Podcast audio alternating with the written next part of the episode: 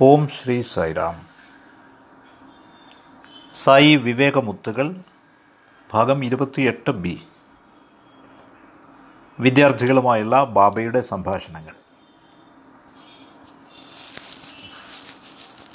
രണ്ടായിരത്തി നാല് ഫെബ്രുവരി ഇരുപത്തിയേഴിന് സായി കുൽവന്ത് ഹാളിൽ സ്വാമിയുടെ മുമ്പാകെ വിദ്യാർത്ഥികൾ അഭിനയിച്ച പാന്റോമൈം മൂകാഭിനയം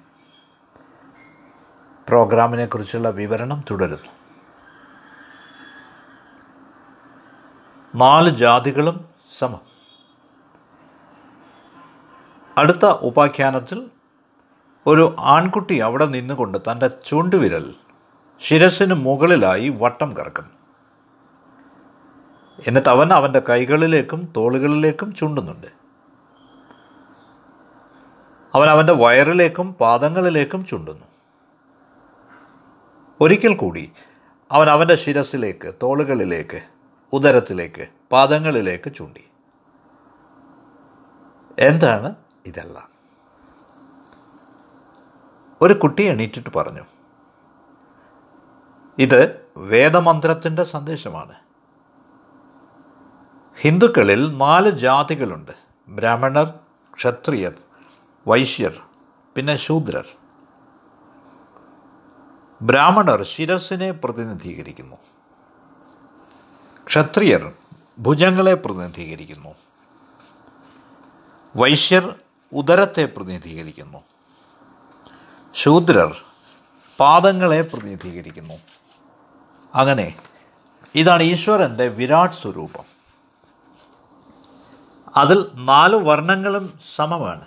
ആരും തന്നെ മറ്റൊരാളേക്കാൾ ശ്രേഷ്ഠരല്ല. ശിരസിനെ പ്രതിനിധീകരിക്കുന്ന ബ്രാഹ്മണർക്ക് അറിവ് പരത്തുന്ന ദൗത്യമാണ്. ഭുജങ്ങളെ പ്രതിനിധീകരിക്കുന്ന ക്ഷത്രിയർ സംരക്ഷണ സേനയും ആർമിയുമാണ്.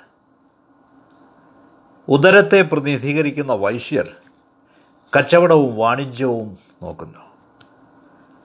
പാദങ്ങളെ പ്രതിനിധീകരിക്കുന്ന ശൂദ്രർ കൃഷിയിൽ ഏർപ്പെട്ടിരിക്കുന്നു. അതുകൊണ്ട് തൊഴിലിനെ വ്യവഹാരത്തെ ജോലിയെ ചിത്തവൃത്തിയെ മനോഭാവത്തെ അടിസ്ഥാനപ്പെടുത്തിയുള്ള വർഗീകരണമാണ് നിയമപ്രകാരം വിഭജിക്കപ്പെടേണ്ടി വരുന്ന ഇരുന്നവരല്ല ഇവർ. എന്നാൽ നിർഭാഗ്യവശാൽ ഈ വർഗീകരണ സമ്പ്രദായത്തിന് രാഷ്ട്രീയ തിരിവ് വന്നു. അങ്ങനെ സമൂഹം പരസ്പരം പോരടിക്കുന്ന ജാതികളായി വിഭജിക്കപ്പെട്ടു. എന്നാൽ മൗലികമായി വേദങ്ങൾ പറഞ്ഞത് ഇത് കലർപ്പില്ലാതെ മനോഭാവം തൊഴിൽ ചിത്തവൃത്തി ഇവയെ ആധാരമാക്കിയാണെന്നും ജനനത്തിന് ഇതിൽ കാര്യമൊന്നുമില്ലെന്നുമാണ്. ഇതാണ് ഭഗവത്ഗീത അരുളിയതും. ഇപ്രകാരമായിരുന്നു കുട്ടികളിൽ ഒരുവൻ വിശദമാക്കിയത്. അവന്റെ മറുപടി എല്ലാവർക്കും വളരെ ഇഷ്ടമായി. ഈശ്വരനിലേക്ക് തിരിയുക. അടുത്ത ഉപാഖ്യാനത്തിൽ ഒരു ആൺകുട്ടി വന്ന് അവന്റെ തള്ളവിരലും ചൂണ്ടുവിരലും ചേർത്ത് ഒരു വൃത്തമാക്കുന്നു. മറ്റേ കൈകൊണ്ട് അവനൊരു താക്കോലിട്ട് തിരിക്കുന്നത് പോലെ ആംഗ്യം കാട്ടുന്നു. ഇതായിരുന്നു അവന്റെ അഭിനയം. എന്താണ് ഇതിന്റെ പ്രസക്തി? ഒരു കുട്ടി എണീറ്റിട്ട് പറഞ്ഞു. തള്ളവിരലും ചൂണ്ടുവിരലും ചേർന്നുള്ള ഒരു വൃത്തം എന്നത് ഒരു പൂട്ടല്ലാതെ മറ്റൊന്നുമല്ല.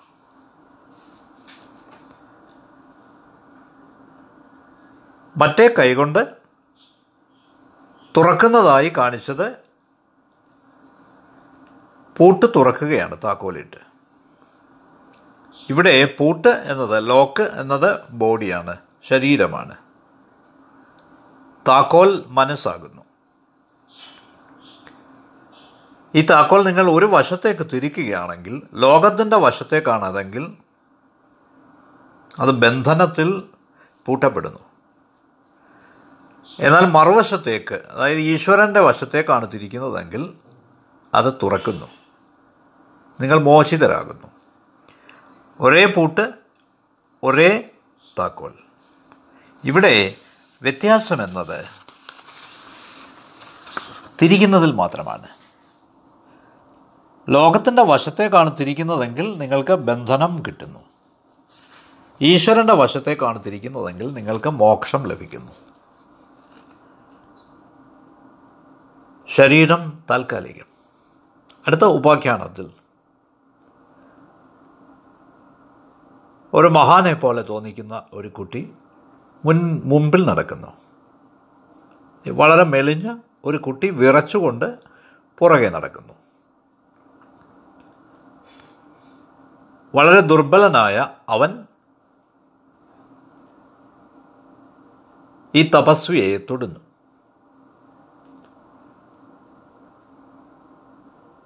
ഈ തപസ്വിക്ക് വളരെ കോപം വന്നു. അദ്ദേഹം പറഞ്ഞു ഇവിടെ നിന്ന് മാറൂ. വിറയ്ക്കുകയായിരുന്ന കുട്ടി പെട്ടെന്ന് തന്നെ തന്റെ ശരീരത്തിലേക്ക് തന്റെ മാറത്തേക്ക് വീണ്ടും വീണ്ടും ചൂണ്ടിക്കാണിക്കുന്നു. ഉടനടി ഈ തപസ്വി വിറച്ചുകൊണ്ട് നിന്ന ആ കുട്ടിയുടെ പാദത്തിൽ നമസ്കരിക്കുന്നു. എന്താണ് ഈ സന്ദേശം?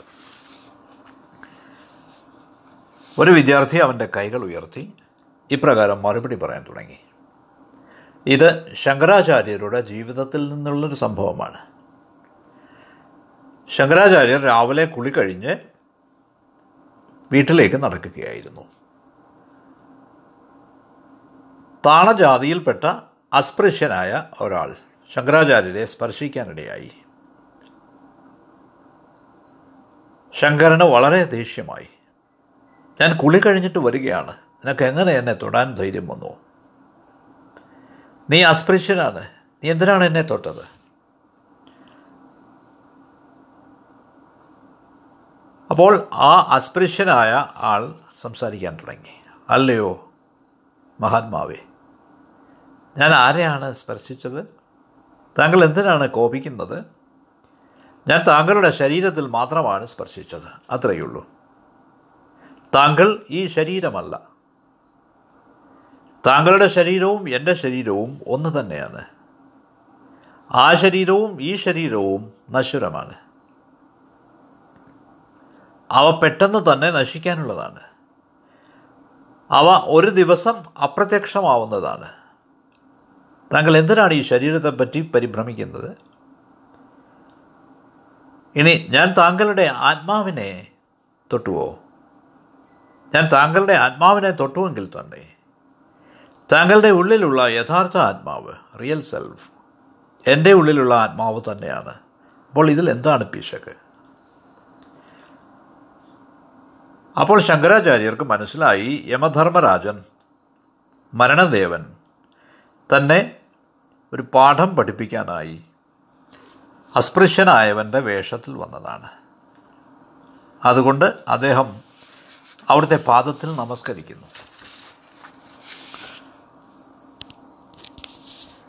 ഗുരുവിനെ പിന്തുടരുക പിശാചനെ നേരിടുക.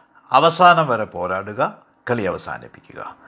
Follow the master face the devil fight till the end finish the game അവസാനമായി അഭിനയിക്കപ്പെട്ട ഉപാഖ്യാനം ഇതായിരുന്നു. ഒരു കുട്ടി മുമ്പിലായി നടക്കുന്നു. മറ്റൊരു കുട്ടി അവനെ പിന്തുടരുന്നു. മൂന്നാമതൊരു കുട്ടി ഏതോ രാക്ഷസനോട് യുദ്ധം ചെയ്യുന്നതായി അഭിനയിക്കുന്നു. ഇനി മറ്റൊരു കുട്ടി അവൻ കളിക്കുന്നതായി അഭിനയിക്കുന്നു. അവസാനം. ഏറ്റവും ഒടുവിലുള്ള കുട്ടി ഒരിടത്തിരുന്ന് സ്വസ്ഥനായി ചിരിച്ചുകൊണ്ടിരിക്കുന്നു. എന്താണ് ഇതിന്റെ സന്ദേശം? എല്ലാവരും തന്നെ അവരുടെ കൈകൾ ഉയർത്തി. പക്ഷേ ഒരു കുട്ടി മറുപടി പറഞ്ഞു. ഒരു കുട്ടിയുടെ മുമ്പിലായി മറ്റൊരു കുട്ടി നടക്കുന്നത്. സൂചിപ്പിക്കുന്നത് ഭഗവാൻ ശ്രീ സത്യസായി ബാബയുടെ സന്ദേശമാണ്. ഫോളോ ദി മാസ്റ്റർ ഗുരുവിനെ പിന്തുടരുക. ഇനി രണ്ടാമതായി. രാക്ഷസനുമായി യുദ്ധം ചെയ്യുന്നതായി അഭിനയിക്കുന്ന കുട്ടി പകരുന്ന സന്ദേശം എന്നത് രണ്ടാമത്തെ സന്ദേശമാണ്.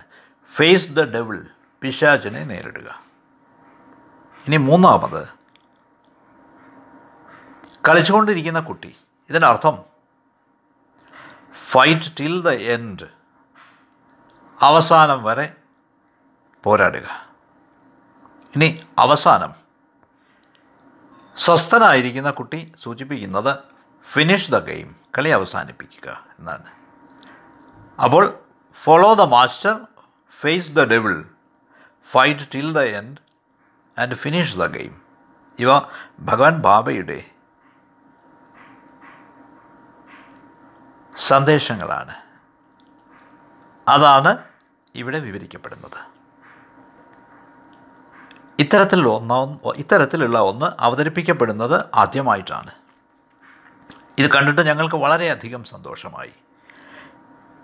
ഇതിനെ ഞങ്ങൾ വിളിക്കുക മൂകമായ പരിഹാസ്യാഭിനയം എന്നാണ്. ഷെറീഡ്സ് ഡംബ് ഷെറൈഡ്സ് ഇതിൽ അവരൊക്കെ സംസാരിക്കുകയില്ല. മൂകരായി മാത്രമാണ് അഭിനയിക്കുന്നത്. ആംഗ്യങ്ങളും ചലനങ്ങളും കൊണ്ടാണ് സദസ്യർ അവർ അഭിനയിക്കുന്നത് എന്തെന്ന് മനസ്സിലാക്കുന്നത്. ഭഗവാൻ ശ്രീ സത്യസായി ബാബ ഉൾപ്പെടെ എല്ലാവരും ഇത് ആസ്വദിച്ചു. ഇനി അടുത്ത പ്രോഗ്രാം.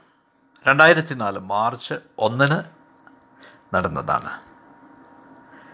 അത് ഏറെക്കുറെ ഒരു സാഹിത്യ പരിപാടിയായിരുന്നു. അത് നിറയെ ഭഗവാൻ രചിച്ച ഗാനങ്ങളും കവിതകളുമായിരുന്നു. സ്വാമി ഈ വിദ്യാർത്ഥികളായ നടന്മാരെ കൗതുകപൂർവമാണ് വീക്ഷിച്ചുകൊണ്ടിരുന്നത്. ഭഗവാന് പോലും അവിടുത്തേതായ വികാരങ്ങൾ ഉണ്ട്. അവിടുന്ന് അൻപത് വർഷം മുമ്പ് രചിച്ച കവിതകൾ അവിടുത്തെ മുമ്പിൽ അവതരിപ്പിച്ചപ്പോൾ സ്വാഭാവികമായും അവിടുന്ന് സന്തോഷവാനായിരുന്നു. മാനവരൂപത്തിലുള്ള ഈശ്വരൻ സന്തോഷിച്ചു. ആ ദിവസം അവിടുന്ന് വളരെ സന്തുഷ്ടനായിരുന്നു. അവർ പറഞ്ഞ ഓരോ വാക്കും അവിടുന്ന് ശ്രദ്ധാപൂർവം വീക്ഷിച്ചു കൊണ്ടിരുന്നു കേട്ടുകൊണ്ടിരുന്നു. ഈ സ്കിറ്റിൽ ഒരു തുറന്ന കോടതിയാണ് അവതരിപ്പിക്കപ്പെട്ടത്. വിദ്യാർത്ഥികൾക്ക് മേക്കപ്പ് ഒന്നും തന്നെ ഉണ്ടായിരുന്നില്ല. അവർ വെള്ള ഷർട്ടും വെള്ള പാൻസും മാത്രമാണ് ധരിച്ചിരുന്നത്. ഒരു കുട്ടി ഒരു കസേരയിൽ ഇരിക്കുന്നു. അത് ദേവദേവനായ ഇന്ദ്രനാണെന്ന് ഞങ്ങൾക്ക് മനസ്സിലായി. ഇനി മറ്റൊരു കുട്ടി കടന്നു വന്നു. അത് നാരദരാണെന്ന് ഞങ്ങൾക്ക് മനസ്സിലായി. അദ്ദേഹം ഇന്ദ്രന്റെ അടുത്തേക്ക് ചെന്നിട്ട് പറഞ്ഞു ഹേ പ്രഭു മുഴുവൻ സ്വർഗവും പരിഭ്രമത്തിലാണ് ആശയക്കുഴപ്പത്തിലാണ്. അണ്ടർ കൺഫ്യൂഷൻ ഇന്ദ്രൻ നാരദരോട് ചോദിച്ചു എന്തു പറ്റി? സ്വാമി ഞാൻ എന്ത് പറയാനാണ്? ഒന്നാമതായി ബ്രഹ്മാവിന്റെ താമരപ്പൂക്കൾ ലോട്ടസ് ഫ്ലവേഴ്സ് അതെല്ലാം അപ്രത്യക്ഷമായിരിക്കുന്നു. അതുകൊണ്ട് ബ്രഹ്മാവ് തെരുവിൽ അലഞ്ഞു നടക്കുകയാണ്. അദ്ദേഹം വളരെ പരിഭ്രമിച്ചിരിക്കുന്നു. ഇനി പഞ്ചമൂലകങ്ങൾ ഉള്ളതിൽ രണ്ട് മൂലകങ്ങൾ നഷ്ടപ്പെട്ടിരിക്കുന്നു.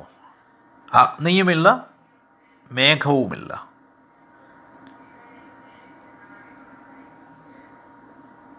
വരുണദേവൻ അപ്രത്യക്ഷനായിരിക്കുന്നു. അതേപോലെ അഗ്നിദേവനും അപ്രത്യക്ഷനായിരിക്കുന്നു. എല്ലാവരും ആകെ ആശയക്കുഴപ്പത്തിലാണ്. ഓ ഇന്ദ്ര. ഞാൻ ഇതിൽ കൂടുതൽ എന്തു പറയാനാണ്?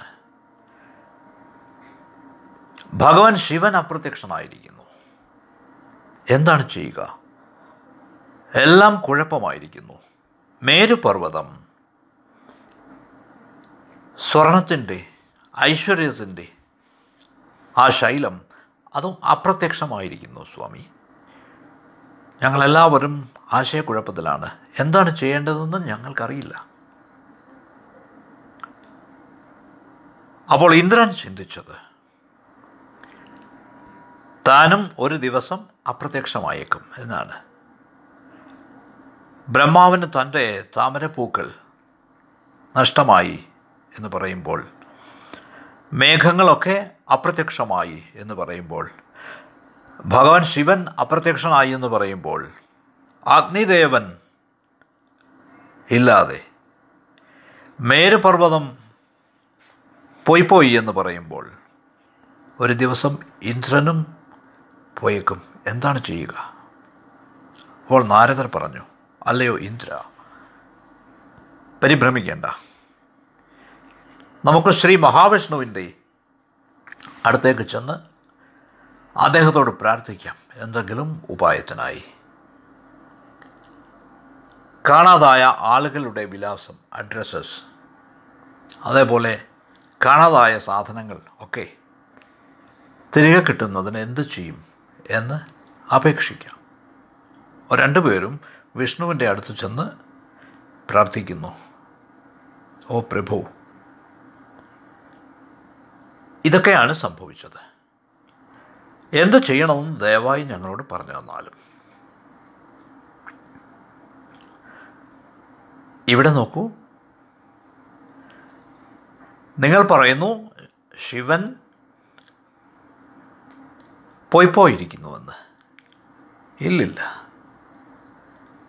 അദ്ദേഹം ഭൂമിയിൽ പുറ്റപ്പുറത്തിയിൽ ഭഗവാൻ ശ്രീ സത്യസായി ബാബയുടെ രൂപമെടുത്തിരിക്കുന്നു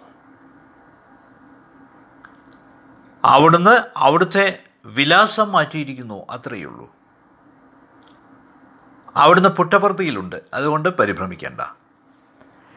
ബ്രഹ്മാവിന് തന്റെ താമരപ്പൂക്കൾ നഷ്ടമായി എന്ന് നിങ്ങൾ പറയുന്നു. ആ ചങ്ങാതിയോട് പരിഭ്രമിക്കേണ്ട എന്ന് പറയൂ. കാരണം ഈ താമരപ്പൂക്കൾ ഭഗവാൻ ശ്രീ സത്യസായി ബാബയുടെ നയനങ്ങളായി മാറിയിരിക്കുന്നു. മേരുപർവതം നഷ്ടമായി എന്ന് നിങ്ങൾ പറയുന്നു. പരിഭ്രമിക്കേണ്ട. മേരുപർവതം വളരെ ചെറിയ രൂപമെടുത്ത് ഭഗവാൻ ശ്രീ സത്യസായി ബായ് സത്യസായി ബാബയുടെ കവിളത്തെ മറുകായി മാറിയിരിക്കുന്നു. അഗ്നി നഷ്ടമായെന്ന് നിങ്ങൾ പറയുന്നു. പരിഭ്രമിക്കേണ്ട.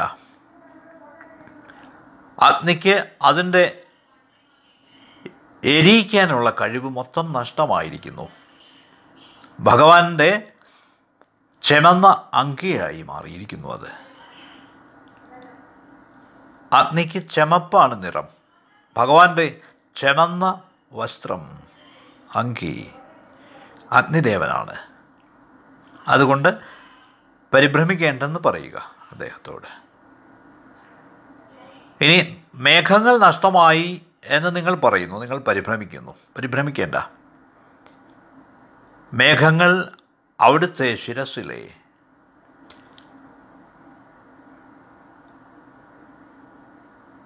മുടി വലയമാണ്. അതുകൊണ്ട് ഭഗവാൻ ശിവൻ ഭഗവാൻ ശ്രീ സത്യസായി ബാബയാകുന്നു. താമരപ്പൂക്കൾ അവിടുത്തെ നയനങ്ങളാകുന്നു. മേഘങ്ങൾ അവിടുത്തെ മുടിച്ചാർത്താകുന്നു. അഗ്നി അവിടുന്ന് ധരിക്കുന്ന അങ്കിയാവുന്നു അതുകൊണ്ട് പരിഭ്രമിക്കേണ്ട. ആരും തന്നെ കാണാതെ പോയിട്ടില്ല. എല്ലാവരും ഭൂമിയിൽ പുട്ടപ്പർത്തിയിലുണ്ട് ഇത് എല്ലാവരും വളരെ ഇഷ്ടപ്പെട്ടു.